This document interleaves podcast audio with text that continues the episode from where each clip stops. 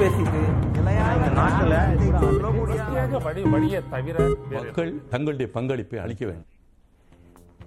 வணக்கம். நேர்பட பேசு நிகழ்ச்சியின் வாயிலாக மீண்டும் உங்களை சந்திப்பதில் மிக்க மகிழ்ச்சி. தமிழகத்தின் முதல் பெண் முதலமைச்சரான ஜானகி எம்ஜிஆரின் நூற்றாண்டு விழா சென்னையில் நேற்று நடைபெற்றது. விழாவில் பேசிய முதலமைச்சர் ஸ்டாலின் எம்ஜிஆருக்கும் திமுகவிற்குமான உறவை எம்ஜிஆருக்கும் தமது தந்தைக்குமான உறவை எம்ஜிஆருக்கும் தமக்குமான உறவை நெகிழ்வோடு குறிப்பிட்டார். அரசியல் கடந்த ஆழமான உறவை அவர்கள் கொண்டிருந்ததை உணர்த்தத்தான் அந்த மேடை அவர்களை தாங்கி நின்றதா? அல்லது காற்றும் நீரும் வானும் நெருப்பும் பொதுவில் இருக்குது மனிதன் காலில் பட்ட பூமி மட்டும் பிரிந்து கிடக்குது. பிரித்து வைத்து பார்ப்பதெல்லாம் மனிதர் இதயமே உலகில் பிரிவு மாறி ஒருமை வந்தால் அமைதி நிலவுமே என்று இதயக்கணிக்காக புலமைப்பித்தன் எழுதியதைப் போல எதிர்கருத்தியல் வேரூன்ற முயலும் தமிழக இன்றைய அரசியல் சூழலில் திராவிட கருத்தியல் நிலைபெற எம்ஜிஆரின் அந்த புகழ்பூத்த புன்னகை முகமும் தேவைப்படுகிறதா? ரத்தத்தின் ரத்தங்களும் உடன்பிறப்புகளும் இப்பேச்சை எப்படி புரிந்து கொண்டிருப்பார்கள்? திராவிட அரசியல் பாதையில் திமுகவையும் அதிமுகவையும் இணைக்கும் புள்ளியாகிறாரா எம்ஜிஆர்? விவாதிக்கலாம். பங்கேற்போர் ஊடகவியலாளர் திரு ஆர் மணி திராவிட முன்னேற்றக் கழகத்திலிருந்து முன்னாள் நாடாளுமன்ற உறுப்பினர் திரு கம்பம் செல்வேந்திரன் முன்னாள் நாடாளுமன்ற உறுப்பினர் Thiru K C Palaniswami EPS ஆதரவாளர் திரு கோ சீனிவாசன் ஆகியோர். பங்கேற்கும் நால்வருக்கும் வணக்கம். ஒரு பத்திரிகையாளராக முதலமைச்சரின் இந்த பேச்சை நீங்கள் எப்படி பார்க்கிறீர்கள் திருமணி? தமிழகத்தின் முதல் பெண் முதலமைச்சர். மூன்று வார காலங்கள் தான் அவர் ஆட்சியில் இருந்தார். பட் ஆக்டிவ் பாலிட்டிக்ஸில் ஒன் இயர் தான் இருந்தாங்க அந்த அம்மா. அதன் பிறகு அவர் எண்பத்தொன்பதில் திமுக வெற்றி பெற்ற பிறகு ரொம்ப கிரேஸ்ஃபுல்லாக அரசியலேருந்து விலகியவர். நான் அறிந்த வரையில் அதாவது தமிழ் அதுக்கு சரியான வார்த்தை தெரியல. ரொம்ப நாகரிகமான்னு சொல்லலாம்.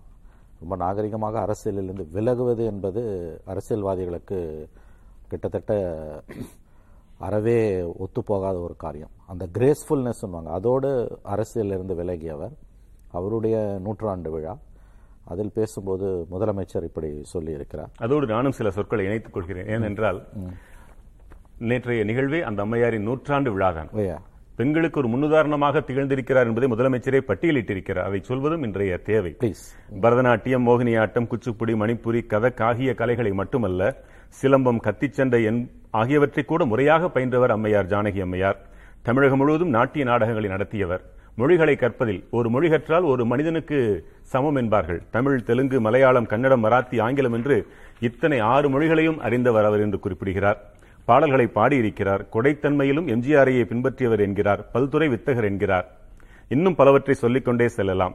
அவ்வளவு புகழ்பெற்றவர் அந்த அம்மையார். அவருக்கான நூற்றாண்டு விழாவில் அவர் பேசியது குறித்து இன்று நாம் பேசிக் கொண்டிருக்கிறோம் தொடருங்கள். கரெக்ட். அது தனிப்பட்ட முறையில் திருமதி ஜானகி அம்மாள் அவர்களை பற்றி முதலமைச்சர் மு க ஸ்டாலின் அவர்கள் செய்த புகழுரைகள் பட் பொலிட்டிக்கல் நுவான்சஸ் இல்லாமல் இந்த டாப்பிக்கை பேச முடியாது. திருமதி ஜானகி வந்து வந்து அதிமுக நூற்றாண்டு விழா எடுக்காமல் திமுக எடுக்குது. முதலமைச்சருடைய ஸ்பீச் வந்து எம்ஜிஆரை புகழ்ந்து பேசியது. எம்ஜிஆர் நிறைய நா- நிரம்ப நாட்கள் திராவிட முன்னேற்ற கழகத்தில் இருந்தார் என்றெல்லாம் சொல்லுவது எல்லாமே வந்து உங்களுக்கு வந்து விமர்சன கண் கொண்டு தான் பார்க்கப்பட வேண்டும் என்பது என்னுடைய கருத்து.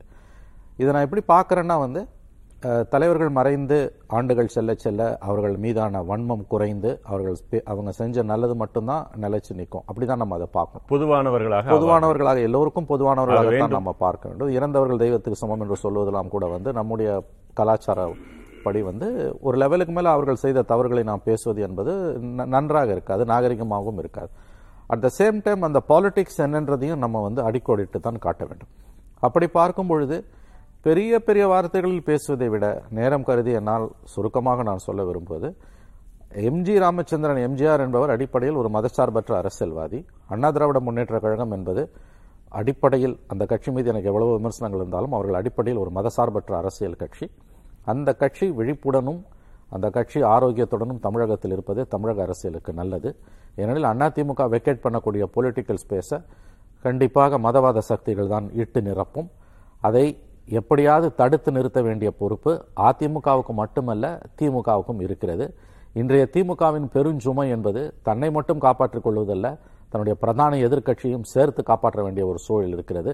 ஆகவே அந்த பின்புலத்தில் பார்க்கும் பொழுது முதலமைச்சருடைய ஸ்பீச்ன்றது வந்து லார்ஜர் பொலிட்டிக்கல் சினாரியோ தமிழகத்தில் மதசார்பற்ற தமிழகம் என்பது உயிர்ப்புடன் இருக்க வேண்டும் என்றால் இன்னும் பன்னெடுங்காலத்திற்கு அதிமுக என்ற கட்சி வலுவுடன் இருக்க வேண்டும். அதற்கு உறுதுணையாக எம்ஜிஆரின் புகழை முதலமைச்சர் பேசியது உதவிகரமாக இருக்கும். இவ்வளவுதான் என்னோட ஃப்ரேம் ஒர்க் அதை தாண்டி வந்து அதுல பேசணும்னா வேறு சில விவாதங்கள் வரும். அவை தவறு அல்ல பட் ப்ராடர் பிக்சர் இதுதான் நான் பார்க்கிறேன். நீங்கள் சொன்னவற்றிலிருந்தே கேள்விகள் எழுந்திருக்கும் மக்களுக்குமே.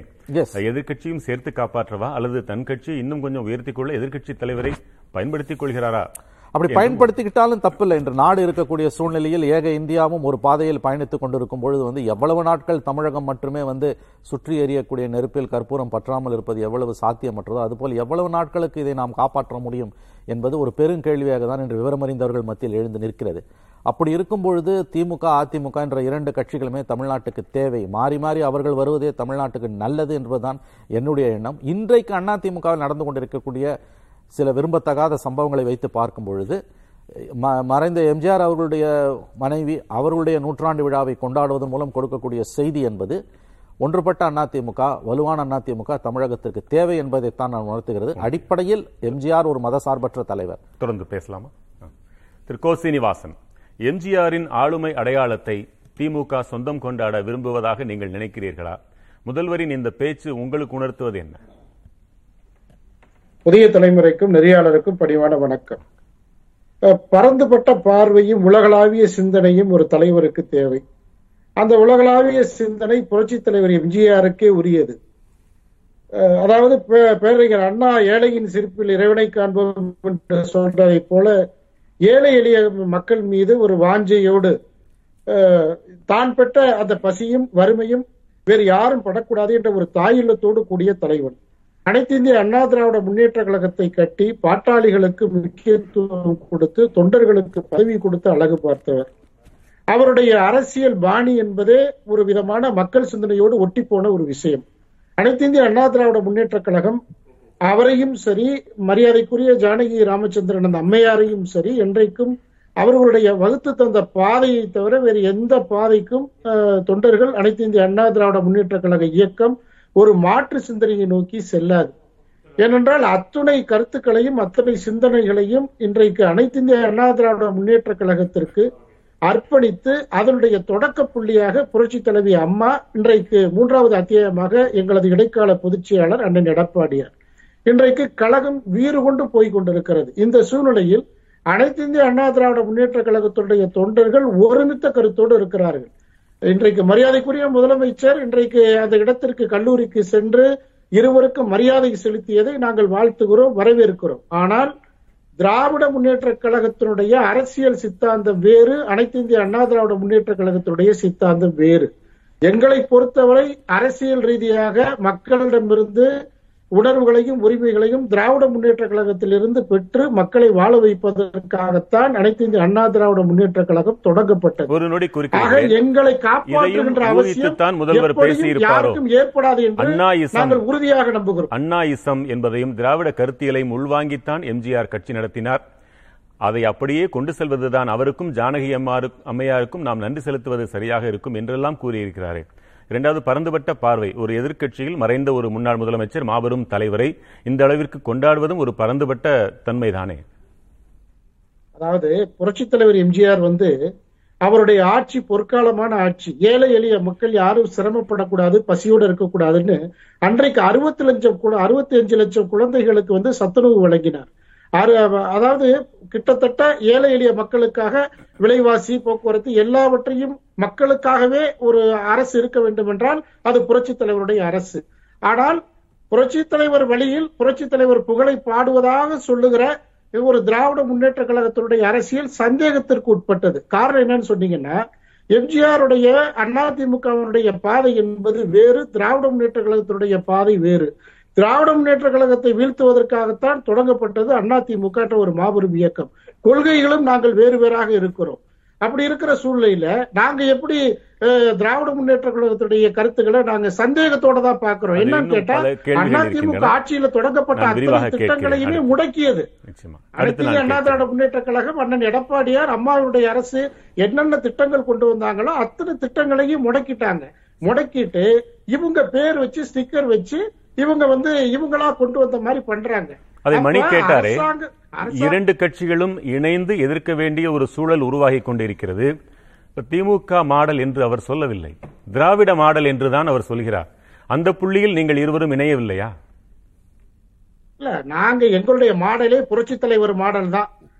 புரட்சி தலைவர் என்ன எங்களுக்கு சித்தாந்தத்தை சொல்லி திராவிட மாடல் சொல்லி இருப்பதாக சொல்றாங்களே. அதாவது எங்களுடைய இயக்கம் எங்களுடைய சிந்தனை என்பதே புரட்சி தலைவரை ஒட்டியதுதான். நாங்க வந்து புதுசா நாங்க நாங்க எல்லா திட்டங்களையும் கொண்டு வந்தது இந்த திராவிட மக்களுக்காகத்தான். அப்ப நாங்க தான் திராவிட மாடல் உண்மையான திராவிட மாடல். முதலமைச்சருக்கு அப்படி விருப்பம் இருந்ததுன்னா அதிமுக கூட சேர்ந்து செயல்பட்டு எங்களுக்கு ஆட்சேபம் யார் உண்மையான திராவிட மாடல் என்பது தொடர்ந்து பேசலாம் ஐயா. திரு செல்வேந்திரன் உங்கள் கருத்து என்ன? இன்றைக்கு இந்த புதிய தலைமுறை தொலைக்காட்சி இன்றைய தலைமுறைக்கு தேவையான ஒரு அற்புதமான நேர்பட பேச்சு நிகழ்ச்சியை நடத்தி கொண்டிருக்கிறது. மகிழ்ச்சி. இதில் எனக்கு கலந்து கொள்வதில் மிகுந்த மகிழ்ச்சி. எனக்கு ஒரு பெருமை என்னவென்றால் நான் எம்ஜிஆர் அவர்களோடும் நெருங்கி பழகியவன்.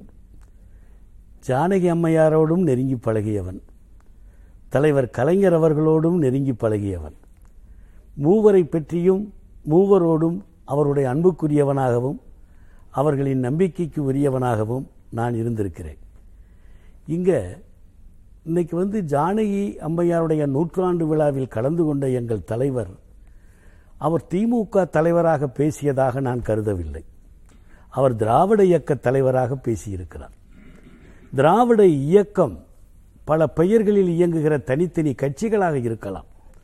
ஆனால் அந்த திராவிட இயக்கம் ஒன்று சேர்ந்து இருப்பது நம்முடைய மணியன் போன்ற பத்திரிகையாளர்களுக்கு அல்லது ஒன்று சேராவிட்டால் கூட ஒரு இலக்கை நோக்கி ஒரே பாதையில் பயணிப்பது நாட்டின் எதிர்காலத்திற்கு நல்லது என்ற எண்ணம் நம்முடைய பத்திரிகையாளர் மணி அவர்களுக்கு இருப்பதைப் போல பல பேருக்கு இருக்கிறது. இங்கே ஒன்றை நான் தெளிவுபடுத்த வேண்டும். ஏதோ எம்ஜிஆர் கலைஞர் என்று சொன்னால் இவர்கள் பரம்பர பகைவர்கள் போலவும் காலமெல்லாம் போராடி போர் தொடுத்து நடத்தி கொண்டிருந்தவர்கள் போலவும் இன்றைக்கு நினைக்கிறார்கள். இன்றைக்கு இருக்கிற இளைஞர்களுக்கு அதுதான் தெரியும். அவர்கள் இருவரை போன்ற உண்மையான நண்பர்கள் யாரும் இல்லை. கடைசி வரையில் ஒருவரை ஒருவர் மதித்தவர்கள் யாரும் இல்லை. ஒருவர் நலனில் ஒருவர் அக்கறை காட்டியவர்கள் யாரும் இல்லை. இது ஒரு சூத்திரமோ எம்ஜிஆர் சிவாஜி கணேசன் கமல்ஹாசன் ரஜினிகாந்த் விஜய் அஜித் என்ற அடுத்தடுத்த தலைமுறைக்கு இது ஒரு வெற்றிகரமான சூத்திரமோ? இல்ல அது ஒரு சமகாலத்தில் சந்திக்கிற இரண்டு பெரிய ஆளுமைகளினுடைய சந்திப்பின் விளைவு. அது ஒரு இயல்பு அது ஒரு இயற்கை. நீங்களும் நானும் இப்பொழுது அமர்ந்து பேசிக் கொண்டிருக்கிறோமே இதில் ஏதாவது நல்ல கருத்துக்கள் வந்து விழுந்தால் இது இயற்கையான சந்திப்பு. அதுபோல இயற்கையாக ஏற்பட்ட சந்திப்பு ஒரு பலமாக ஒரு நாட்டின் எதிர்காலத்திற்கு வழிகாட்டுகிற தலைவர்களாகவே அவர்களை எல்லாம் உருவாக்கிவிட்டது. எம்ஜிஆர் கலைஞர் இருவரும் மருதநாட்டு இளவரசியில் அறிமுகம். அதுக்கு முன்னாலே கூட இருக்கலாம். இறுதியாக நாம் வரை தொடர்ந்தது. தொடர்ந்தது. அந்த மருதநாட்டு இளவரசியில எம்ஜிஆருக்கு கதாநாயகன் வேடம். ஆனால் பட தயாரிப்பாளர் டைரக்டர்கள் எம்ஜிஆரை ரிஜெக்ட் பண்ணுறாங்க எம்ஜிஆர் முகம் சரியில்லைன்னு ரிஜெக்ட் பண்ணுறாங்க என்ன காரணம் சொன்னாங்கன்னா நாடியில் அவருக்கு ஒரு பள்ளம் இருக்குது இந்த பள்ளம் படத்துக்கு கேமராவுக்கு நல்லா இருக்காது. அவர் முகம் வந்து அழகாக தெரியாது சொன்னாங்க. பக்கத்தில் இருந்த கலைஞர் சொன்னார் அந்த நாடியில் இருக்கிற பள்ளம் தான் அவர் கதாநாயகன் ஆகிறதுக்கு பிரச்சனைன்னு சொன்னால் அங்கே ஒரு சின்ன தாடியை வச்சிருங்களே என்று சொன்னாங்க. அந்த படம் பூராம் எம்ஜிஆர் அந்த நாடியில் ஒட்டப்பட்ட தாடியோடு தான் நடிப்பார். அன்றைக்கு அந்த வாய்ப்பை வாங்கி கொடுப்பதற்கு ஒரு அணில் மாதிரி உதவியாக இருந்தவர் கலைஞர். அவர்கள் இருவரும் ரொம்ப நேசித்தார்கள். ஒன்றாக வாழ்ந்திருக்கிறார்கள். ஒரு தாய் இவருடைய அம்மா வீட்டில் அவர் இருந்திருக்கிறார் சந்திச்சிருக்கிறார். கலைஞருடைய அம்மா இருவருக்குள் சோறு பரிமாறினால் கூட எம்ஜிஆர் சிவாஜி போன்றவர்களுக்கு அதிகமாக அள்ளி வைக்குமா? தன் மகனை விட அதிகமாக கறி அள்ளி வைக்குமா? அப்படியெல்லாம் சிவாஜி எழுதியிருக்காரு எம்ஜிஆர் எழுதியிருக்காரு. ரொம்ப நல்ல உறவு தான் இருந்தாங்க. அரசியல் கட்சி ஆரம்பிச்சதுக்கு பிறகு கூட அவர்களுக்குள் ஒருவர் மீது ஒருவர் காட்டிய மரியாதை. பிறகு எப்படி ஒருவர் எதிர்க்கட்சியாக நினைக்கிறீர்கள்? இன்னொரு தரப்பினர் எதிர்க்கட்சியாக நினைக்கிறார்கள்? இந்த அளவிற்கு வந்தது ஏன்? எப்படி? அப்படி நினைப்பது என்பது அவர் அவருடைய கண்ணோட்டம். எல்லா விஷயங்களும் ஒரு வெளிப்படையான பொதுவெளி அரசியலில் ஒருவரை எதிர்த்து ஒருவர் அரசியல் நடத்தும் பொழுது அதுதான் அவர்களுக்கு தெரியும். ஆனால் அதற்கு பின்னால் அவர்களுக்குள் இருக்கிற உறவும் அன்பும் நேசமும் யாருக்கும் தெரியாது. இன்றைக்கு அதிமுகவில் இருந்து பெரும்பகுதியினர் திமுகவின் முன்னாள் தலைவராக இருந்த மறைந்த கருணாநிதி அவர்களை இப்படி பாராட்டி இருக்கிறார்களா எப்படி? இந்த அளவிற்கு. முதலமைச்சர் இன்று எம்ஜிஆரை பாராட்டி இருக்கிறாரே புகழ்ந்துரைத்திருக்கிறாரே அதே போல அவர்கள் நடந்து கொண்டிருக்கிறார்களா? நீங்க. கலைஞர். எம்ஜிஆரே வந்து போ- போகும்போது தலைவர் கலைஞருடைய பேச்ச கேசட்டை கேட்டுக்கிட்டு தான் கார்லயே டிராவல் பண்ணுவார். அவர் எதிர்க்கு அதிமுக தலைவராக இருக்கும்போது இவர் திமுக தலைவராக இருக்கும்போது போவார். இன்னொரு உண்மையை சொல்றேன். திருச்செந்தூர் கோயில்ல ஒரு வேல் காணாம போச்சு. சுப்பிரமணிய வில்லைன்றவர் இறந்து போனாரு. அதுக்கு நீதி கேட்டு நெடும்பயணம் போனாரு கலைஞர். அப்போ நான் அங்கே இருந்ததுனால எனக்கு பல விஷயங்கள் தெரியும். அப்போ கலைஞர்கிட்ட கலைஞர்கிட்ட எம்ஜிஆர் பேசுகிறார் கலைஞர் நீதி எட்டு நெடும்பயணம் போகிறதா அறிவிச்சிட்டிங்க. அதை கொஞ்சம் வாபஸ் வாங்கிக்கோங்க. நான் நடவடிக்கை எடுக்கிறேன். கமிஷன் போடுறேன். நீங்கள் கொஞ்சம் வாபஸ் வாங்கிக்கங்கன்னு சொன்னார். கலைஞர் சொன்னார் திராவிட முன்னேற்ற கழகத்தின் செயற்குழுவில் நிறைவேற்றப்பட்ட ஒரு தீர்மானம் இதுவரை வாபஸ் பெறப்பட்டதாக வரலாறே இல்லை. நான் தீர்மானத்தை நிறைவேற்றிட்டேன். அதை வாபஸ் வாங்க மாட்டேன். என் மேல நம்பிக்கை இல்லையா நடவடிக்கை எடுப்பேன்னு? நான் நடவடிக்கை எடுக்கிறேன்னாரு அது வேற விஷயம். நாங்கள் தீர்மானம் போட்டோம். நான் நீதி கேட்டு நெடும்பயணம் நடப்பேன். நீங்கள் நடக்க முடியாது கலைஞர். அதெல்லாம் நடந்துருவேன். உங்கள் உடம்ப பற்றி எனக்கு தான் தெரியும் கலைஞர். ரொம்ப கஷ்டம் கலைஞர்னாரு. இல்லை நான் நடப்பேன்னாரு. நடப்பேன்னொடனே நடக்க ஆரம்பித்தார் நடந்து போகும்போது இடையில காலில் புண்ணு வந்து சீரெல்லாம் வச்சிருச்சு. ட்ரீட்மெண்ட்டு எடுக்கிறாங்க. அப்படி ட்ரீட்மெண்ட் எடுக்கும்போது முதலமைச்சராக இருக்க எம்ஜிஆருக்கு தெரியுது. போலீஸ் வயர்லெஸ்ல நலம் விசாரிக்கிறார். நான் ஏதாவது மெடிக்கல் டீம் உங்க கூட அனுப்பட்டுமா? இன்னெல்லாம் கேட்கிறாரு. இந்த அளவுக்கு அவங்க ஒரு அன்பா பாசமா இருந்தாங்க. புகழ- மட்டும் சொல்றேன். ஒரு தடவை எம்ஜிஆர் முதலமைச்சர் ராமாவரம் தோட்டத்திலிருந்து கோட்டைக்கு வர்றாரு. ஒரு மிக முக்கிய பிரமுகர். எம்எல்சியாவாக இருந்தவர். அவர் இன்னைக்கு இல்லை. அவர் காரில் பின்னால் உட்காந்து பேசிக்கிட்டு வர்றாரு. பேசிக்கிட்டு வரும்போது கலைஞரை பேரை சொல்லியே பேசிட்டு வர்றாரு. கலைஞரை பேரை சொல்லியே பேசிட்டு. அருகில் இறங்கி நில் என்று சொன்னதாக தகவல்? அடையாறு பாலத்துக்கிட்ட வண்டி அடையாறு பாலமா? ஆமா. அடையாறு பாலத்துக்கிட்ட வண்டியை நிப்பாட்டி எனக்கும் கலைஞருக்கும் மனஸ்தாபம்னா நீ எல்லாம் அவர் பேரை சொல்லி பேசுவியா? நீ இப்படி பேசலாமா? இறங்கி கீழே இன்னும் காரை விட்டு இறக்கி விட்டாரு. எம்ஜிஆர் இறந்துட்டார்ன்ற செய்தி வந்தோடனே கோயம்புத்தூரிலிருந்து வந்து ரயில்வே ஸ்டேஷனில் இறங்கி முதல்ல எம்ஜிஆர் வீட்டுக்குள்ளே போனது கலைஞர். முதல் மாலை வச்சது கலைஞர். அவரை போலீஸ் கேட்டுக்கிட்டாங்க. நிறைய கூட்டம் கூடிடும் பிரச்சனை ஆயிரும். போயிட்டு வாங்கன்னு சொல்லிட்டாங்க. அப்புறம் நடந்தது. இறுதி ஊர்வலம் நடக்கிற வரைக்கும் தொலைக்காட்சி முன்னாலேயே கவலையோடயே உட்கார்ந்திருந்தார் கலைஞர். பாடியை பீரங்கி வண்டியில் வச்சு வண்டி மூவ் ஆகுது. ஏதோ பாத்ரூமுக்கு போகிற மாதிரியா பெட்ரூம்குள்ளே போனார். போனவர் ரொம்ப நேரம் வெளியே வரல. உடன் இருந்த டிஆர் பாலு துரைமுருகன் இவங்க போய் என்ன போனவர் வரலைன்னு பார்க்குறாங்க கட்டிலில் படுத்துக்கிட்டு தலையணையில் முகத்தை புதைச்சிக்கிட்டு அழுதுகிட்டே இருந்தார். அவ்வளவு நட்பு அவர்களுக்கு. இருந்தது. இப்ப நீங்க எம்ஜிஆர் மறைந்ததை சொல்கிறீர்கள். இதை கூட நம்பாத லட்சக்கணக்கானோர் இன்றும் தமிழகத்தில் உண்டு என்று கருதுகிறேன். அவர்கள் நம்ப வேண்டும் என்பதற்காகத்தான் இப்பொழுது நான் சொல்லுகிறேன். இவ்வளவு எம்ஜிஆரை நீங்கள் தொடர்ந்து புகழ்ந்து கொண்டிருந்தால் எப்பேற்பட்ட மகத்தான மனிதரின் ஒரு கட்சியில் நாம் இருக்கிறோம். இன்றைக்கு இப்படி பிரிந்திருக்கிறோம் என்று அவர்கள் வருந்தி மீண்டும் வலுவாக இணைந்து உங்களை இன்னும் ஆழமாக எதிர்க்க ஆரம்பித்து விடும் ஆபத்தும் இருக்கிறதല്ലോ அது வேறங்க. நான் என்ன தொடர்ந்து பேசலாம். இன்னைக்கு இன்னைக்கு இருக்கிற அதிமுகவினர் எம்ஜிஆரோட பழகினவங்க இல்ல. எடப்பாடி பழனிசாமிக்கும் ஓபி பன்னீர்செல்வத்துக்கும் எம்ஜிஆர்கிட்ட தொடர்பே கிடையாது. எனக்கு நல்லா தெரியும். அவங்க அதுக்கு பின்னால். அதுக்கு பின்னால் தூரத்தில் இருந்து பார்த்துருப்பாங்க எம்ஜிஆர்கிட்ட உட்காந்து பேசி அரசியல் பண்ணுற நிலைமை இல்லை. நான் எம்ஜிஆர் காலத்தில் எம்பியாக இருந்தவன். எங்களுக்கு சில விஷயம் தெரியும். நான் founder member nineteen seventy two எனக்கு சில விஷயம் தெரியும். எம்ஜிஆர் என்ன கொள்கை வேறுபாட்டாளா கட்சியை விட்டு வெளியே போனார்? அவருக்கு என்ன மாநில சுயாட்சி கொள்கையில உங்கள் முதலமைச்சருக்கு அந்த மர்மம் என்னவென்று நீங்கள் கூட சொல்லவில்லையா? எந்த மர்மத்தை? இன்று வரை மர்மமாக இருக்கிறது என்று உங்களில் ஒருவன் இந்த புத்தகத்தில் கூட குறிப்பிட்டிருக்கிறாரே. அன்று விலகியது அன்றிலிருந்து இன்று வரை அது மர்மமாகவே நீடிக்கிறது என்று அந்த புத்தகத்தில் எழுதியிருக்கிறாரே. இல்ல அவர் அந்த மர்மத்தை சொல்ல வேண்டிய நேரம் எழுதியிருப்பாரு. எங்களுக்கு சொல்லலாமா நீங்கள்? ஆஹா, அந்த மர்மம் அவர் தான் சொல்லணும். நான் ஏன் சொல்லணும்? எனக்கு தெரிஞ்ச மர்மத்தை சொல்றேன். என்னை விடுங்கன்னு சொல்றீங்க. சொல்லிக்கிறேன் இதை மட்டும் சொல்லிக்கிறேன். அது வந்து அப்படிதான்.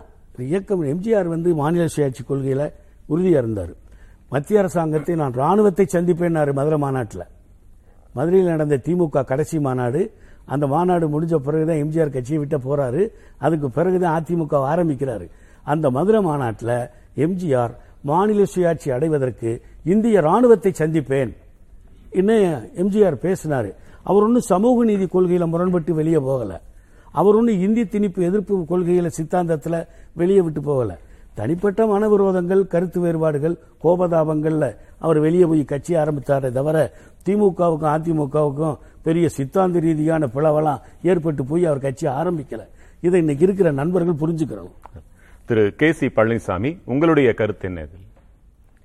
முதலமைச்சரின் பேச்சை எப்படி பார்க்கிறீர்கள்? அதாவது திரு செல்வேந்திரன் வந்து நிறைய அதாவது திமுகவையும் அண்ணா திமுகவையும் ஒரு இணைக்கணும் அப்படிங்கிற மாதிரியான கருத்துக்களை சொல்றாரு. இதே செல்வேந்திரன் அண்ணா திமுக பொதுக்குழுவுல நான் கலந்திருக்கிறேன்.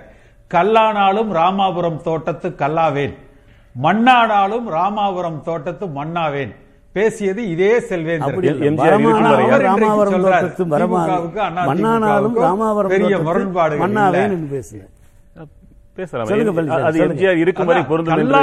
ராமாபுரம் தோட்டத்து கல்லாவேன் மண்ணானாலும் ராமாபுரம் தோட்டத்து மண்ணாவேன். இது திரு செல்வேந்திரன் அவர்கள் அண்ணா திமுக பேசினது. அரசியல் வெளியே போயிட்டு கட்சியை அந்த அம்மா கிட்ட ஒப்படைச்சிட்டு நான் கட்சியை விட்டு போறேன்னு வெளியே போயிருச்சு. அவர் வந்து இந்த வரலாறு வந்த? சொல்றாரு. அதாவது இருபது ஆண்டு காலம் சொல்லுங்க இரு இருபது ஆண்டு இரு இருபது ஆண்டு காலம் வந்து புரட்சி தலைவர் எம்ஜிஆர் அவர்கள் திமுகவுக்காக உழைத்திருக்கிறார் என்று இன்றைய முதலமைச்சர் திரு ஸ்டாலின் அவர்கள் அங்கீகரிக்கிறார். ஆனால் அப்படி உழைத்தவர் எந்த காரணமும் விளக்கமும் கேட்காமல் பொதுக்குழுவால் விளக்கப்படுகிறார் தூக்கி வீசப்படுகிறார். அது அவரை காயப்படுத்தியது. அடுத்து ஜானகி அம்மையார் அவர்களை பற்றி திரு ஸ்டாலின் அவர்கள் இன்றைய முதலமைச்சர் அவர்கள் பாராட்டி பல கருத்துக்களை பேசுறாங்க. அவர் இறந்ததற்கு பிறகு புரட்சி தலைவர் எம்ஜிஆர் இறந்ததற்கு பிறகு ஜானகி அம்மையார் முதலமைச்சராக இருக்கிற பொழுது அன்றைக்கு மத்தியில் ஆளுகிற காங்கிரஸ் அரசாங்கம் ஒருபுறம் பாரத ரத்னா விருதை எம்ஜிஆர் அவர்களுக்கு கொடுத்து விட்டு மறுபுறம் அவரது ஆட்சியை கலைத்து விட்டார்கள். அதை கண்டித்து கலைஞர் அறிக்கை விட்டார். இதை சொன்னவர் இன்றைய முதலமைச்சர் திரு ஸ்டாலின் நேற்றைய பத்திரிகையில. திரு செல்வேந்திரன் என்கிட்ட மறுக்க மாட்டார்னு நினைக்கிறேன். அன்றைக்கு மட்டும் திராவிட முன்னேற்ற கழகம் அந்த வாக்கெடுப்பில் நம்பிக்கை வாக்கெடுப்பில் ஜானகி அம்மையாருக்கு எதிரான நடந்த நம்பிக்கை வாக்கெடுப்பில் கலந்து கொள்ளாமல் இருந்திருந்தால் அதிமுக அன்றைக்கு பிளவுபட்டிருக்காது. இந்த எடப்பாடிகளும் பன்னீர்செல்வங்களும் இன்றைக்கு உருவாயிருக்க மாட்டாங்க. அப்ப திராவிட இயக்க வரலாறு அப்படிங்கிறது வந்து அந்த இடத்துல அதாவது என்னதான் பேசினாலும் கூட அரசியல் ரீதியாக கலைஞர் வாய்ப்பு கிடைக்கிற பொழுதெல்லாம் எம்ஜிஆர் உருவாக்கிய கட்சியை வீழ்த்துவதற்கு தான் அவர் முயற்சித்திருக்கிறார். அப்ப அந்த இடத்துல. அன்றைக்கு மட்டும் கலைஞர் அந்த முடிவை எடுத்து அப்டைன் பண்ணி இருந்திருந்தாங்கன்னா போதும் இல்லைங்க, ஜானகி அம்மையார் அன்னைக்கு முதலமைச்சராக அந்த வரலாறு வந்து முழுமையாக வந்து மாறி பிரச்சனை. ஒன்று. அது அதிமுக ஒரே ஒரு நடி பதிலை பெற்று விடலாம். அது அதிமுகவுக்கு உள்ள இருக்க பிரச்சனை. ஜானகி அம்மா ஆட்சியில் நீடிக்கணுமா? நீடிக்க கூடாதான்றது ஜானகி அம்மாவுக்கும் ஜெயலலிதா அம்மையாருக்கும் நடந்த ஒரு பலப்பரீட்சை அதுல திமுக தலையிடணும்னு அவசியம் இல்லை. கௌரவர்களுக்குள் நடக்கிற குருச்சேத்திர போரில் ஏன் பாண்டவர்கள் பங்கெடுக்கணும்? அதனால ஒதுங்கிக்கிட்டோம். நீங்க பங்கெடுத்திருந்தா குருச்சேத்திரம் நடக்காது நான் சொல்ல முடியும்? அதெல்லாம் கூடாது. அது அவங்க இஷ்டம். அந்த கட்சிக்குள் நடக்கிற பிரச்சனைகள். அதாவது இபிஎஸ் ஓபிஎஸ் சண்டை நீங்க நடக்குது. இந்த திராவிட இயக்கங்கள் சண்டையில தலையிட முடியுமா?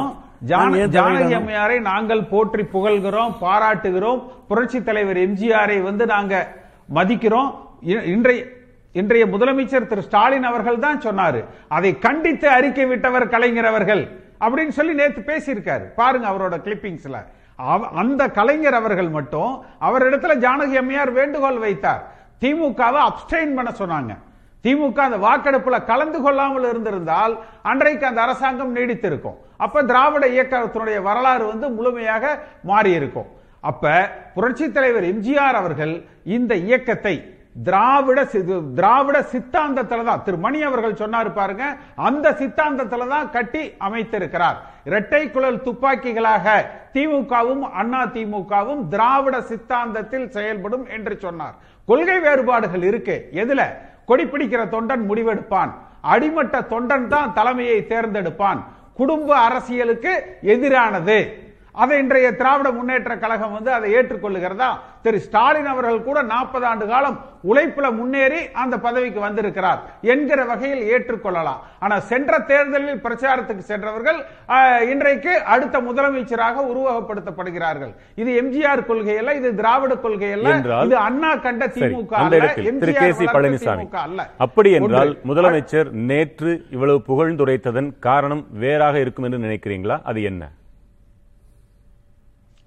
இல்ல நிச்சயமாக அதிமுகவுக்குள் நிலவுகிற குழப்பங்களை வைத்துக்கொண்டு அவரது ஆ, வ- வ- கட்சியை அவரது ஆட்சியை ஸ்திரப்படுத்திக் கொள்ளுகிற முயற்சியில வந்து முதலமைச்சர் அவர்கள் இறங்கி இருக்கிறார் ஆனா அதுல அந்த.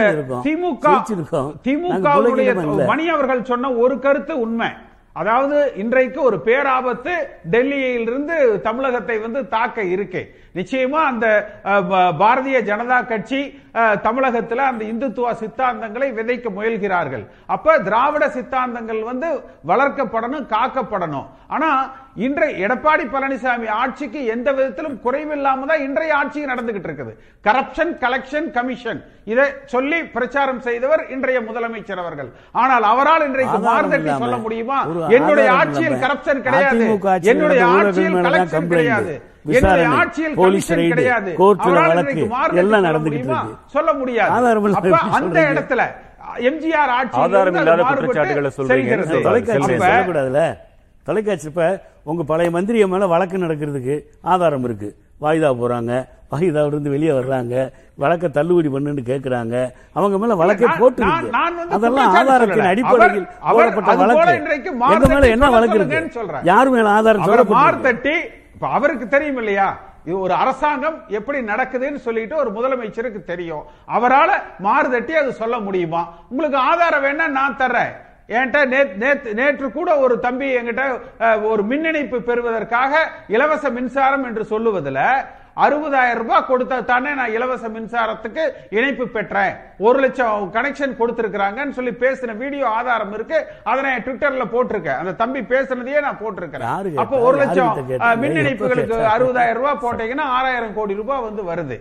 அப்ப அந்த அப்ப அண்ணா திமுக இரண்டிலுமே பார்த்தீங்கன்னா ஒரு விதத்துல இரண்டு ஒற்றுமைகள் ஏற்பட்டு கொண்டிருக்கிறது.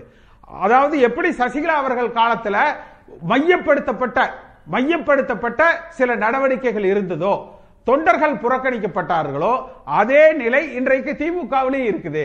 அப்ப திராவிட உணர்வு கொண்ட சித்தாந்த உணர்வு கொண்ட திராவிட முன்னேற்ற கழக தொண்டர்களும் கூட என்ன நினைக்கிறாங்கன்னா அதே போல அண்ணா திமுகவிலையும் பார்த்தீங்கன்னா எடப்பாடி பழனிசாமிக்கும் திராவிடத்துக்கு சம்பந்தமே கிடையாது. அவர் ஏதோ வழியில ஓ பன்னீர்செல்வத்துக்கும் அஹ், திராவிடத்துக்கும் சம்பந்தமே கிடையாது. அவங்க எல்லாம் எம்ஜிஆரை வந்து சினிமால தான் பார்த்திருப்பாங்க. நேர்ல கூட இந்த இடத்துல அவர்கள் சந்தித்து உரிய பதிலை சீனிவாசன் தருவார். கூட அவர்கள் சீனிவாசன் தருவார். ஒரு. சிறிய இடைவேளைக்கு பிறகு நாம் பேசலாம், ஒரு திரு கே. சி. பழனிசாமி. இந்த எல்லா தொண்டர்களும் எல்லா தொண்டர்களுமே பார்த்தீங்கன்னா அந்த பாரதிய ஜனதா கட்சி எதிர்ப்புல உறுதியா இருக்கிறாங்க அரசியல் என்பது இன்னைக்கு என்ன எப்படி ஆயிடுச்சுன்னா நான் வாழ்கிற வரை இதுதான் என் கட்சி என்று இருந்த நிலை மாறி ஆள்வதெல்லாம் என்னுடைய கட்சி என்று என்கிற அளவுல வந்து அந்த சித்தாந்தங்கள் வந்து இன்னைக்கு மாறிட்டு இருக்குது அப்ப இந்த திராவிட சித்தாந்தங்கள் பாதுகாக்கப்படுவதற்கு அடிமட்டத்தில் இருக்கிற தொண்டர்களை பொறுத்த. வரைக்கும் நிச்சயமாக. ஒருங்கிணைந்து பாதுகாக்கப்படணும் என்று நினைக்கிறார்கள் அவர்களுக்கு. இரண்டு அப்படி கட்சி மாறினால் கூட திமுக அதிமுகவிற்குள் மாறிக்கொண்டால் பெரிதாக சலசலப்புகள் கூட எழுவதில்லை ஆனால் வேறு சித்தாந்தங்களுக்கு சென்றால் தான் பெரிய அளவில் அதிர்வுகளை ஏற்படுகின்றன. நான் சுருக்கமாக கேட்கிறேன். அப்படி எம்ஜிஆரை பேசுவதன் மூலமாக திமுகவிற்கு அடுத்து வருகின்ற தேர்தலில் கூடுதலாக வாக்குகள் கிடைத்து விடுமா என்ன? வாய்ப்பு குறைவு. ஏன்னா traditional ADMK vote bank DMK நோக்கி நகராது. பெரிய அளவில் நகராது. நான் அதில் உறுதியாக நம்புகிறேன் இன்ஃபேக்ட் கலைஞர் இருக்கும் பொழுதே வந்து அவர் எம்ஜிஆர் மறைவுக்கு பிறகு என்னுடைய நினைவுகள் சரியாக இருக்குமே ஆனால் எண்பத்தி ஒன்பதில் அவர் பதவிக்கு வந்த பிறகு ஒரு முறை அவர் எம்ஜிஆர் சமாதியில் அவருடைய எம்ஜிஆர் நினைவு தினத்தன்று போய் மலர் வளையம் வைத்தார். அதன் பிறகு அவர் போனது கிடையாது. பட் அந்த எம்ஜிஆருடைய அதிமுகவுடைய வாக்கு வங்கி குறிவைத்து கலைஞர் இருக்கும் பொழுது அவர் வந்து சில நேரங்களில் பேசியிருக்கிறார் எழுதியிருக்கிறார். இன்னைக்கு முதலமைச்சர் ஸ்டாலின் அவர்கள் அவர் முதலமைச்சராக பொறுப்பேற்ற பிறகு இந்த ஜானகி அம்மையாருடைய நூற்றாண்டு விழாவில் பேசியது என்பது அந்த வாக்கு வங்கியையும் குறிவைத்துத்தான். அதை இல்லாம எந்த ஒரு அரசியல்வாதியுமே வந்து அவர்கள் பேசக்கூடிய எல்லா விஷயத்தையுமே நம் வாக்கு வங்கியை மீறி அவர்கள் பேசுகிறார்கள் என்று எடுத்துக்கொள்ள முடியாது. நான் அப்படி தான் பார்க்குறேன். அதில் ஆனால் தப்பு கிடையாது. அது வந்து அந்த அந்த ஓட் பேங்கை இவங்க கையில் எடுக்கிறதுன்றது வந்து தப்பு கிடையாது. ஏன்னா அதில் ஒரு வியப்புக்குரிய ஒரு கேள்வி உண்டு. திரு மணி வாக்கு வங்கியும் ஒரு காரணம் தான் சொன்னீங்க. நான் கேட்கிறேன்? எம்ஜிஆர் இல்லாமலேயே அரசியல் செய்ய முடிந்த ஒரு கட்சி எம்ஜிஆரை இணைத்துக் கொண்டு அரசியல் செய்த ஒரு கட்சி எம்ஜிஆரோட பிணக்கு ஏற்பட்டு அவரை எதிர்நிலையில் வைத்து அரசியல் செய்த கட்சி. இன்றைக்கு எம்ஜிஆர் மறைந்த பிறகும் அரசியலில் ஆட்சிக்கு வரும் அளவிற்கு வல்லமை கொண்ட ஒரு கட்சிக்கு இன்னுமா அந்த வாக்கு வங்கி தேவை? இல்ல அரசியலை பொறுத்த வரைக்கும் உங்களுக்கு சிந்தாம செதறாம எடுக்கணும்னா அரை பர்சன்ட் ஒரு பர்சன்ட் கால் பர்சன்ட் வாக்கு வங்கி இருந்தாலும் அதை குறி வச்சு தான் நீங்க மேக்சிமமே ஒரு பெர்சன்டேஜ் தான் சொல்றீங்க. அதிகபட்சமா எம்ஜிஆருக்கான மதிப்பு ஒரு சதவீதம் பட் பாலிடிக்ஸ்ல வந்து உங்களுக்கு வந்து ஒரு பர்சன்ட் ஓட்ல எவ்வளவு சீட்ஸ் போகும் தெரியுமா? கவர்மெண்ட்ஸே மாறிடும். ஒன்றரை பர்சன்ட் ஓட்ல தான் ரெண்டாயிரத்தி பதினாறுல ஜெயலலிதா ஜெயிச்சாங்க. எம்ஜிஆர் என்ற பெயருக்கு எவ்வளவு பெர்சன்டேஜ் இருக்கும் அது வேற. சி நீங்க ஓட் பேங்க்னு பார்க்கும்போது ஒரு அரசியல்வாதி எப்படி யோசிப்பார் என்றால் வெற்றிகரமான எந்த ஒரு அரசியல்வாதியுமே எப்படி யோசிப்பார் என்றால் மு ஸ்டாலின் மட்டுமல்ல எனி பாலிட்டிஷியன் அவங்க வந்து ஓகே இந்த இடத்துல நமக்கு ஒரு பர்சன்டேஜ் பர்சன்டேஜ்னு வச்சுக்கோங்களேன் அந்த வாக்குகள் வருதுன்னா அதை குறி வச்சு தான் பண்ணுவாங்க இதை வந்து நீங்க இன்னும் பிராடரா பார்க்கணும். இன்னைக்கு அதிமுகன்ற கட்சி துரதிருஷ்டவசமாக வந்து ஒரு எப்படின்னா ஒரு ஒரு பிளவுண்ட நிலையில் அது வந்து இன்னைக்கு வந்து திசை தெரியாமல் நிற்குது கோர்ட்டில் சுப்ரீம் கோர்ட்டில் கேஸ் இருக்குது. அடுத்த எலெக்ஷனுக்குள்ளே சின்னத்தை முடக்கிடுவாங்கன்ற கடுமையான ரூமர்ஸ் வந்துகிட்டு இருக்குது பிஜேபி வந்து எதிர்கட்சிகளை அதுவும் குறிப்பாக அவங்க கூட இருக்கக்கூடிய கட்சிகளை எப்படி சிதைச்சு சின்ன பின்னமாக்கிட்டு இருக்காங்கன்றது நம்ம எல்லாருக்கும் தெரியும். இதில் அதிமுகன்ற ஒரு கட்சி வலுவுடன் தமிழ்நாட்டில் இருப்பதும் திமுக அதிமுகன்னு மாறி மாறி வர்றதும் நல்லதுன்ற புரிதல் திமுக தலைமைக்கு இருக்கிறது. ஏன்னா ஏடிஎம்கே வெக்கேட் பண்ணக்கூடிய அந்த பொலிட்டிக்கல் ஸ்பேஸை பிஜேபி தான் இட்டு நிரப்பும். அது வந்து தமிழ்நாட்டுக்கு மட்டும் இல்லை பிஜேபிக்கு அது எவ்வளோ பெரிய திமுக எவ்வளோ பெரிய ஆபத்து என்பது திமுக தலைமைக்கு மிக நன்றாக தெரியும். அதுவும் இதில் ஒரு காரணம். எதிரில் இருக்கிறவங்க வலுவா இருக்கணும்னு நினை அப்படிதான் நினைக்கிறாரா ஸ்டாலின் ஏடிஎம்கே வலுவா இருக்கணும் See, நிச்சயமா டிஎம்கேக்கு எதிரான ஒரு வாக்கு வங்கி என்பது இருந்துகிட்டே தான் இருக்கும். எந்த ஒரு கட்சி ஆட்சியில் இருந்தாலும் அதுக்கு எதிரான ஒரு வாக்கு வங்கின்றது இருந்துகிட்டே தான் இருக்கும். ஏடிஎம்கேனா டிஎம்கே டிஎம்கேனா ஏடிஎம்கே. இப்ப ஜெயலலிதா கலைஞர் மறைவுக்கு பிறகு கடந்த நான்கு ஆண்டுகளாக இருக்கக்கூடிய பிரத்யேக சூழல் என்பது அதுவும் ஒன்றரை ஆண்டுகளா ஏடிஎம்கே தோத்து கவர்மெண்ட் ஸ்டாலின் கவர்மெண்ட் வந்த பிறகு இருக்கிற சூழல். ஏடிஎம்கே ரெண்டு விஷயம் நடக்குது. ஒன்று பிஜேபிக்கு மக்கள் மத்தியில் அக்செப்டன்ஸ்ன்றது மெல்ல மெல்ல கூடிக்கிட்டு இருக்குது. மெல்லமாக கூடிக்கிட்டு இருக்குது. அது த்ரீ பர்சன்ட்லேருந்து அப்வர்ட் ட்ரெண்டில் தான் இருக்குது. ஏடிஎம்கே வந்து உள்ளுக்குள்ளே அவங்களுக்குள்ள நடக்கிற சண்டையால் ரெண்டு தரப்பையும் பிடிக்காதவர்கள் நான் சொல்கிறது வாக்கு வங்கியை சொல்கிறேன் தலைவர்களை சொல்லலை எம்எல்ஏஸ் எம்பிஸை சொல்லலை. அந்த வாக்கு வங்கி சாலிட் ஓட் பேங்க்கு அது முப்பது பர்சன்ட்டுக்கு மேலே எப்பயுமே கூட இருக்கக்கூடிய ஒரு ஓட் பேங்க் டிஎம்கே விட ஏடிஎம்கே ஓட் பேங்க் எப்பயுமே கூட. அந்த ஓட் பேங்க் வந்து வேற பக்கம் போகிறதுக்கு வாய்ப்பு இருக்குது அவங்க கண்டிப்பாக திமுக பக்கம் வர மாட்டாங்க. அப்போ அவங்க எங்கே போவாங்க? ஆப்ஷன் பிஜேபி நோக்கி தான் அவங்க போவாங்க. இன்னொன்றையும் கேட்கிறேன். அது கனவுலக கேள்வியா என்று நீங்கள் தான் சொல்லணும். பிஜு பட்நாயக் காலத்தில் ஒரு இணைப்பிற்கு முயற்சி ஏற்பட்டு இறுதி நொடியில் அது தகர்ந்து போனதாக அது வந்து. பிஜு பட்நாயக் எபிசோடு என்ன பொறுத்த வரைக்கும் என்னன்னு கேட்டீங்கன்னா அது வந்து அது ஒரு வெறும் ஒரு அகடமிக் டிஸ்கஷன் தான். ஒருபோதும் கலைஞர் எம்ஜிஆரை 72 ரெண்டுக்கு பிறகு திமுகவில் சேர்த்துக் கொள்ள மாட்டார். 72 ரெண்டுல நடந்தது பற்றி எனக்கும் சில விஷயங்கள் தெரியும். என்றால் இப்பொழுது ஒரு சிலர் இரண்டு கட்சிகளும் இணைந்தால் இரண்டு கட்சிகளும் இணைய கூடாதுங்க. கூடாது. இரண்டு கட்சிகளும் இணைய கூடாது. ஏன்னா இணைஞ்சிங்கனாலே உங்களுக்கு இன்னொரு அப்போசிஷன் உருவாகும். அந்த அப்போசிஷனை பிஜேபி தான் இட்டு நிரப்பும். செயல்பட இருக்கிறது தான் தமிழ்நாட்டுக்கு நல்லது. ஆகவே அது இனிமே என்னைக்கும் இணையவும் இணையாதது எழுதி வைத்துக் கொள்ளுங்கள் ஒருபோதும் அந்த டிஎம்கே ஏடிஎம்கே ஓட மெர்ஜர்ன்றதுலாம் ஒருபோதும் சாத்தியம் இல்லாதது அதுதான் நல்லதும் கூட தமிழக அரசியலுக்கு. ஏன்னா அப்படி ஏதாவது ஒரு மெர்ஜர் நடந்ததுன்னா கண்டிப்பா அதுக்கான ஒரு ரீப்ளேஸ்மெண்ட்ன்றது வரும். உங்களுக்கு அது அதுதானே வந்து உங்களுக்கு வந்து தீசிஸ்னா ஆன்டி தீசிஸ்னு ஒன்று வரும். ஆகவே நீங்க ரெண்டு பேரும். ஒன்னு சேர்ந்துட்டாங்கன்னா தமிழ்நாடு அரசியல் நாசமா போகும். இவர்கள் பிரிந்து இருப்பது திமுக அண்ணா திமுகன்றது ஐம்பது வருஷம் ஆச்சுங்க பிரிஞ்சு போய். இனிமேலாம் ஒண்ணு சேர முடியாது. சேரவும் கூடாது. சேரவே முடியாது. இதுல மாற்று கருத்து உண்டா உங்களுக்கு? ஒன்று சேராம ஒத்த கருத்தோட ஒரே நோக்கத்தோட இணைந்து செயல்படலாம். எதிலெல்லாம் இணைய வேண்டுமோ அதிலெல்லாம். அதிலெல்லாம் இணைந்து செயல்படலாம். தனித்தனி கட்சியாக இருக்கலாம். ரொம்ப நெருக்கடி வருகிற பொழுது கூட்டணி அரசியலே கூட வைத்துக் கொள்ளலாம். இன்றைக்கு இருக்கிற முக்கிய கடமை திராவிட இயக்கத்திற்கு பாரதிய ஜனதா கட்சியை தமிழ்நாட்டில் தரை காலூன்ற விடாமல் தடுத்தாக வேண்டும். பிஜேபி என்பது தமிழ் மண்ணுக்கு திராவிட இயக்கத்திற்கு திராவிட இயக்கத்தின் கொள்கைகளுக்கு விரோதமான ஒரு கட்சி. அது இந்த மண்ணுக்கு பொருந்தாத ஒரு கட்சி. அந்த கட்சியை இங்கே உள்ளே நுழைய விடாமல் தடுப்பதில் எல்லாரும் ஒன்று சேர வேண்டும்.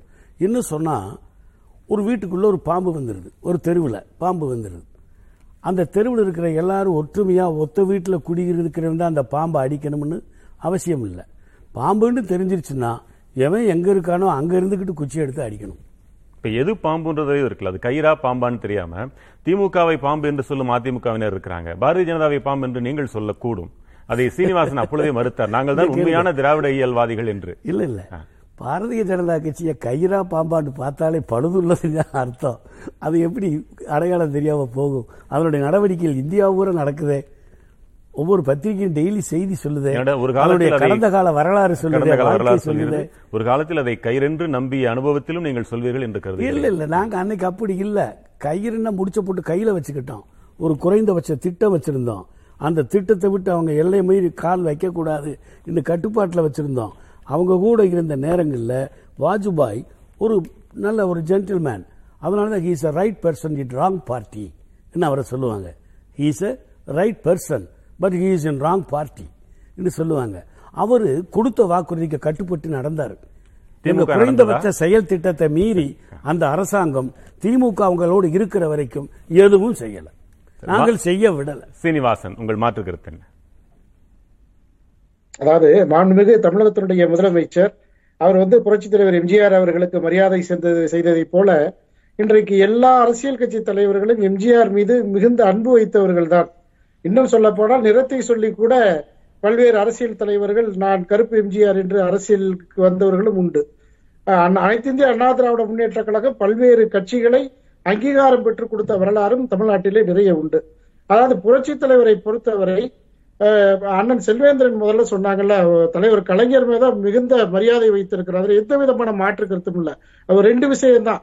அன்பு என்பது வந்து ஒரு தனிப்பட்ட மனிதர் தெரிந்த மனிதர்கிட்ட ஒரு அன்பு பரி பாசத்தை பரிமாறிக்கொள்வது ஆனால் அருள் என்பது தெரியாத மனிதர்களிடத்தை கூட பாசத்தை பரிந்து பகிர்ந்து கொள்வது.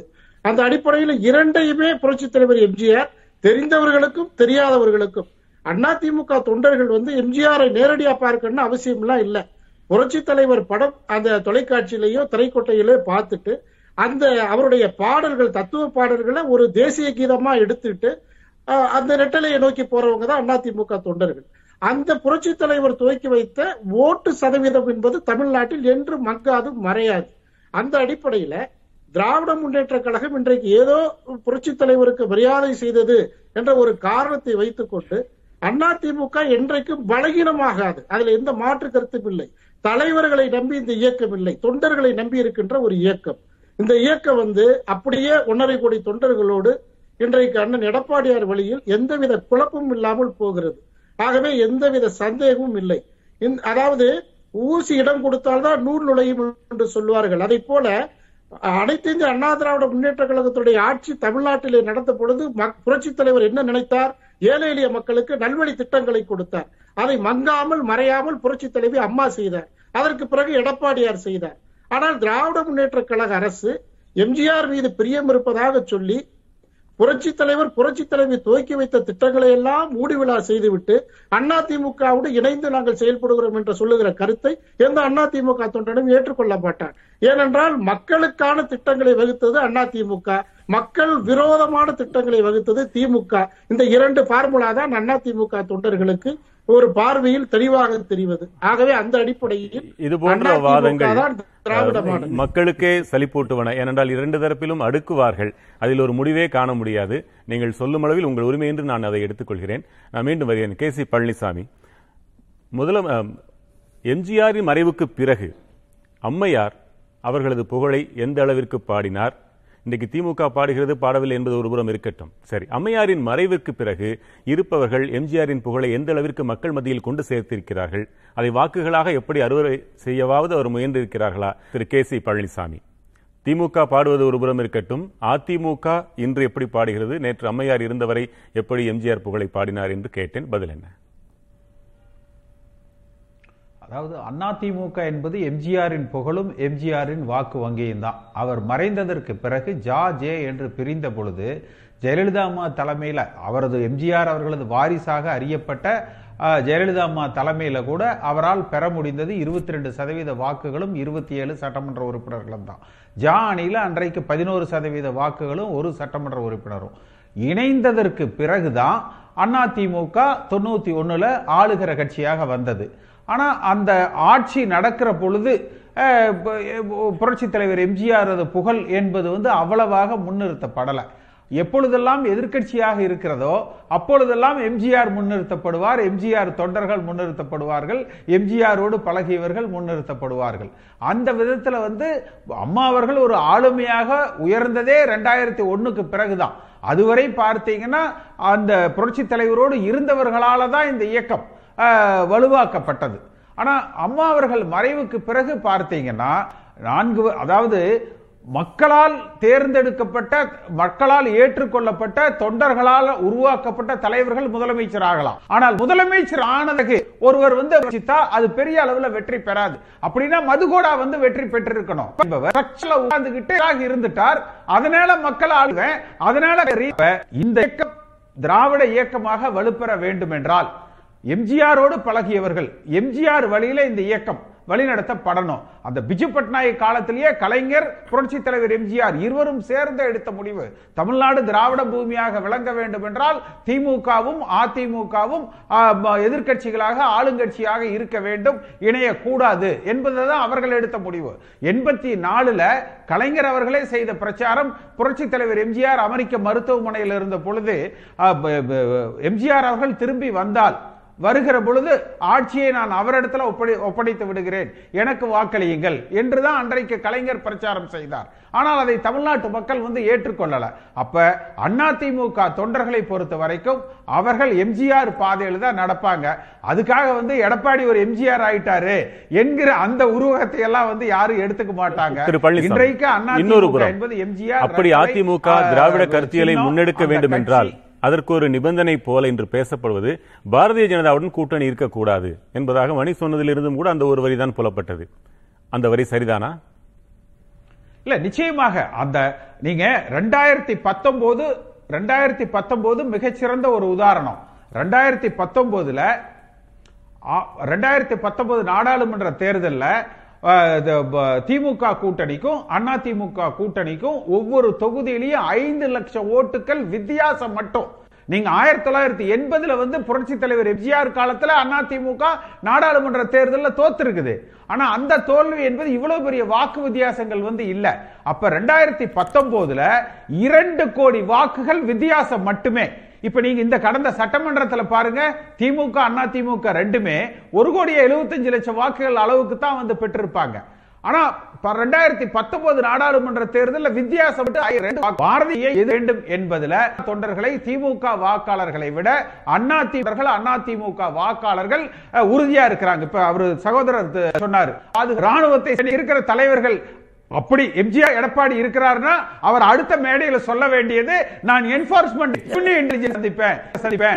நிச்சயமா. சொல்ல முடியாது. ஒரு விஜயபாஸ்கர் மீது ஒரு வழக்கு வந்த உடனே அவர் நட்டாவையும் முருகனையும் தேடி வந்து பயணிக்கிறார். இனி அடுத்து வேலுமணி வந்து வேல் எடுத்துட்டு கிளம்பிடுவார். எம்ஜிஆர் மணி.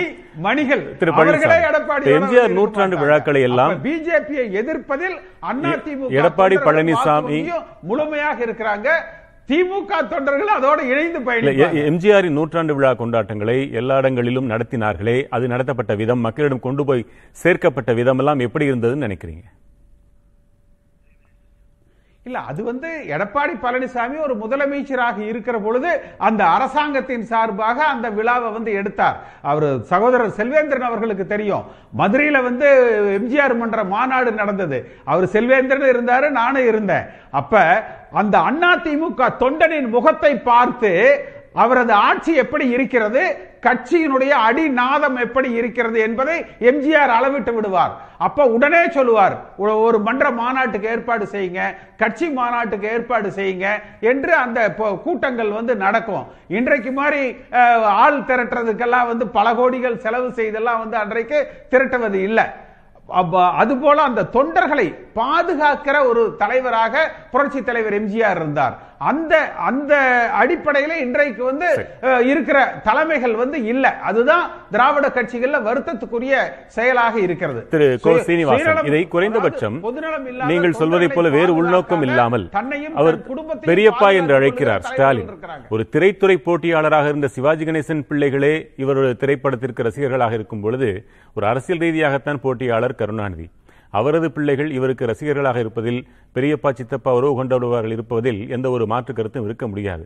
ஒரு அடிப்படை நாகரிகத்தையாவது இதில் நாம் பார்க்க முடிகிறது என்றே கருதலாம்.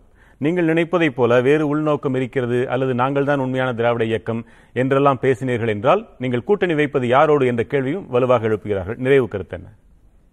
அதாவது மந்திரிகுமாரி திரைப்படத்துலதான் மரியாதைக்குரிய கலைஞர் அவர்களுக்கும் தலைவர் அவர்களுக்கும் ஒரு மிகப்பெரிய ஒரு தொடக்கம் ஏற்பட்டது. அதற்கு பிறகு திரைத்துறையில அவங்க ரெண்டு பேருமே ஒரே தட்டுல சாப்பிட்ட அந்த உணர்வோடு குடும்ப ரீதியாக பழகுவதில் எந்த விதமான மாற்று கருத்தும் வித்தியாசமும் அதிமுகவிற்கு கிடையாது. அவர் பெரியப்பான்னு உரிமையோடு அழைப்பதை நாங்கள் பெருமை அடைகிறோம். அதுல எந்த மாற்று கருத்தும் இல்லை. ஆனா அரசியல் ரீதியாக புரட்சி தலைவர் எம்ஜிஆருக்கும் கலைஞர் அவர்களுக்கும் நேரடி இரு துருவங்களாகத்தான் பயணித்தார்கள். சர்க்காரியா கமிஷனில் துவங்கி. அந்த அடிப்படையில அண்ணா திமுக என்ற இயக்கமே திமுகவை எதிர்த்து உருவான இயக்கம் தான் காலத்தை வென்றவன் காவியமானவன் வேதனை தீர்த்தவன் விலைகளில் விழிகளில் நிறைந்தவன் வெற்றி திருமகன் புரட்சித் தலைவர் எம்ஜிஆர் அவர்கள். இருந்தாலும் மறைந்தாலும் பேர் சொல்ல வேண்டும் இவன் போல யார் என்று ஊர் சொல்ல வேண்டும் என்று அனைத்து தமிழர்களுடைய நெஞ்சங்களிலே நிறைந்தவர் புரட்சித் தலைவர் எம்ஜிஆர். அந்த அடிப்படையில் அவருடைய இயக்கம் அதிமுக என்ற வெற்றி இயக்கம் அதிமுகவுடைய தொண்டர்களை ஒன்றரை கோடி தொண்டர்களை கொண்ட இயக்கம் ஒரே பாதை நேர்கொண்ட பார்வை ஒரே சிந்தனை திராவிட சிந்தனை. அது தனித்துவத்தோடு சுயமாக செயல்படுத்துவதற்கான வழிவகைகள் நிறைய இருக்கிறது. ஆகவே யாரையும் சார்ந்து இயக்கம் நடத்த வேண்டிய அவசியம் அதிமுக இல்லை என்று கிடையாது. சொல்லுங்கள் நிறைவாக சில நொடிகள் எடுத்துக்கோங்க. இருகட்சி தொண்டர்களும் என்ன நினைப்பார்கள் என்று கேட்க காத்திருந்தேன். நேரம் கடந்து விட்டது. விரும்புகிறேன் நாங்கள் ஏதோ ஆட்சிக்கு வந்த உடனே ஜெயலலிதா அம்மையாருடைய ஆட்சியில் கொண்டு வந்த திட்டங்கள் எல்லாம் மூடிட்டதா மறைச்சிட்டதா அழிச்சிட்டதா இங்கே இவங்க சொல்கிறாங்க நாங்கள் அதெல்லாம் செய்யலை. அப்படி செய்யணுன்ற எண்ணமும் எங்களுக்கு இல்லை. அப்படி செய்யறதுனால ஒரு எங்களுக்கு எந்த பலனும் இல்லை. ஆனால் நாங்கள் இன்னைக்கு விற்பனையே. இல்லை என்றாலும் அம்மா உணவகம் திறந்தே இருக்கும். வரும் வரை காத்திருப்போம் என்று இருக்கலாமே. சில உணவகங்களை மூடுவதாக? நேற்று கூட நாங்கள் பெருஞ்செய்தியாக அதை போட்டோம். போட்டிருப்பீங்க. நான் என்ன சொல்றேன்? நாங்க வந்து திராவிட மாடல் ஆட்சின்னு சொல்றத நீதி கட்சியின் ஆட்சியை துவக்கமாகவும் திமுக அதிமுக ஆட்சியை தொடர்ச்சியாகவும் இன்றைக்கு இருக்கிற எங்கள் தளபதி ஸ்டாலின் அவர்களுடைய ஆட்சியை தோற்றமாகவும் கொண்டுதான் திராவிட மாடல் ஆட்சி என்று நாங்கள் சொல்லுகிறோம். அதிமுக ஆட்சியில் செய்ததை எங்கள் இயக்கத்துக்கு சம்பந்தமில்லாத சாதனை என்று சொல்ல வரவில்லை. அதை நாங்கள் சொல்லவும் இல்லை. அந்த கருத்தை அதிமுக தோழர்கள் மறுத்துவிட வேண்டும் நிச்சயமாக. கருத்தொற்றுமை என்பது நாம் நினைத்த போதெல்லாம் எதிர்த்தரப்பினரும் அதே கருத்தொற்றுமைக்கு உடனடியாக வந்து எதிர்பார்க்க முடியாது. காலம் செயல்பட்டவர்கள்ன்றாங்க. இரு துருவமாகவே செயல்பட்டவர்கள் உண்மையா இருந்தால் ஆயிரத்தி தொள்ளாயிரத்தி எழுபத்தி ஒன்பது எண்பதுகள்ல ஒரிசா முதலமைச்சராக இருந்த பிஜு பட்நாயக் தமிழ்நாட்டுக்கு வந்து கலைஞரையும் எம்ஜிஆரையும் அழைத்து திமுக அதிமுக சாத்தியமே அற்றதுன்னு சொல்லிட்டார். இல்ல இல்ல. எனக்கு என்னன்னு பேச்சுவார்த்தை நடத்தினாரு. அவங்க இரு துருவங்கள்ல பயணிக்கிறவங்களுக்கு இணைப்பில் எண்ணமே இல்லைன்னா பேச்சுவார்த்தைக்கு வந்திருக்க மாட்டாங்க. சரி. வந்தாங்க உட்கார்ந்தாங்க பேசினாங்க. முதலமைச்சரா எம்ஜிஆர் இன்றைய சூழலுக்கு எதிரெதிராக தனித்தனியாக இருந்து வலுவாக இருப்பதே சிறந்தது என்று மணி அப்பொழுதே சொன்னார். அதையே நான் இறுதி கருத்தாக எடுத்துக்கொள்கிறேன். ஒரு மற்றொரு நேர்பட பேசு நிகழ்ச்சியில் உங்களை சந்திக்கலாம். நெஞ்சார்ந்த நன்றி உங்களுடைய வருகைக்கு.